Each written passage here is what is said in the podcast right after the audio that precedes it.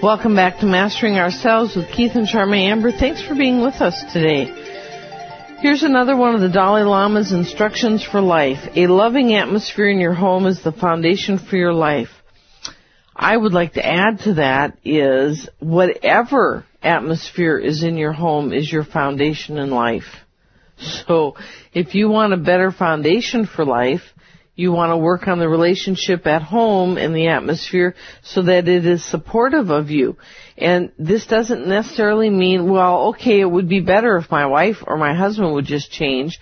That isn't usually the end all answer.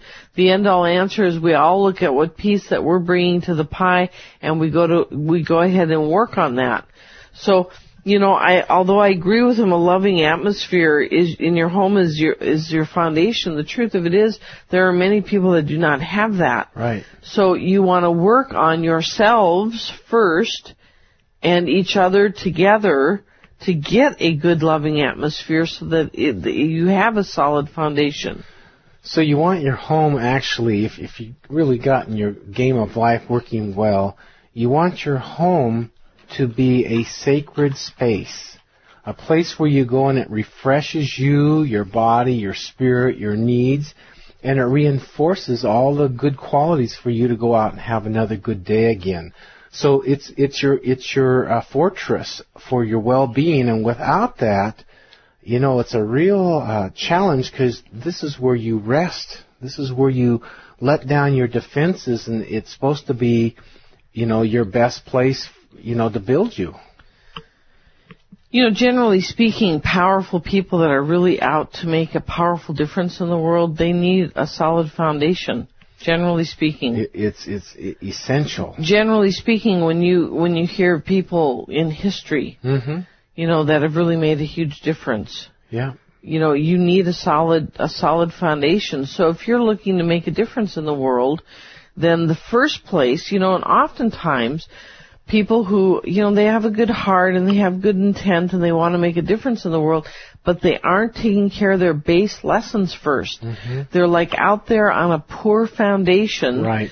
Not, you know, and they want to make a difference, but you know they they haven't even done their homework. And their homework is their pressing lessons. So you know say they don't have their finances in order and yet they want to be out there making a huge difference but they haven't figured out how to do that one piece of the puzzle. Let's say you're like a squirrel in the in the winter comes on and you know what a lot of people's homes are like is winter or not it's like a winter storm when you're in the middle of chaos in your daily living kind of thing so let's say your squirrel winter or storms or whatever, big rainstorm or tornado or whatever comes along, and you're out on these skinny branches just barely holding on, and you don't get to restabilize, or you could have your home in the hollow of the trunk of the tree. It goes way down in the ground and up in the hollow and nice and warm, a nice nest and nice built up reserves of food and just, you know, really comfortable.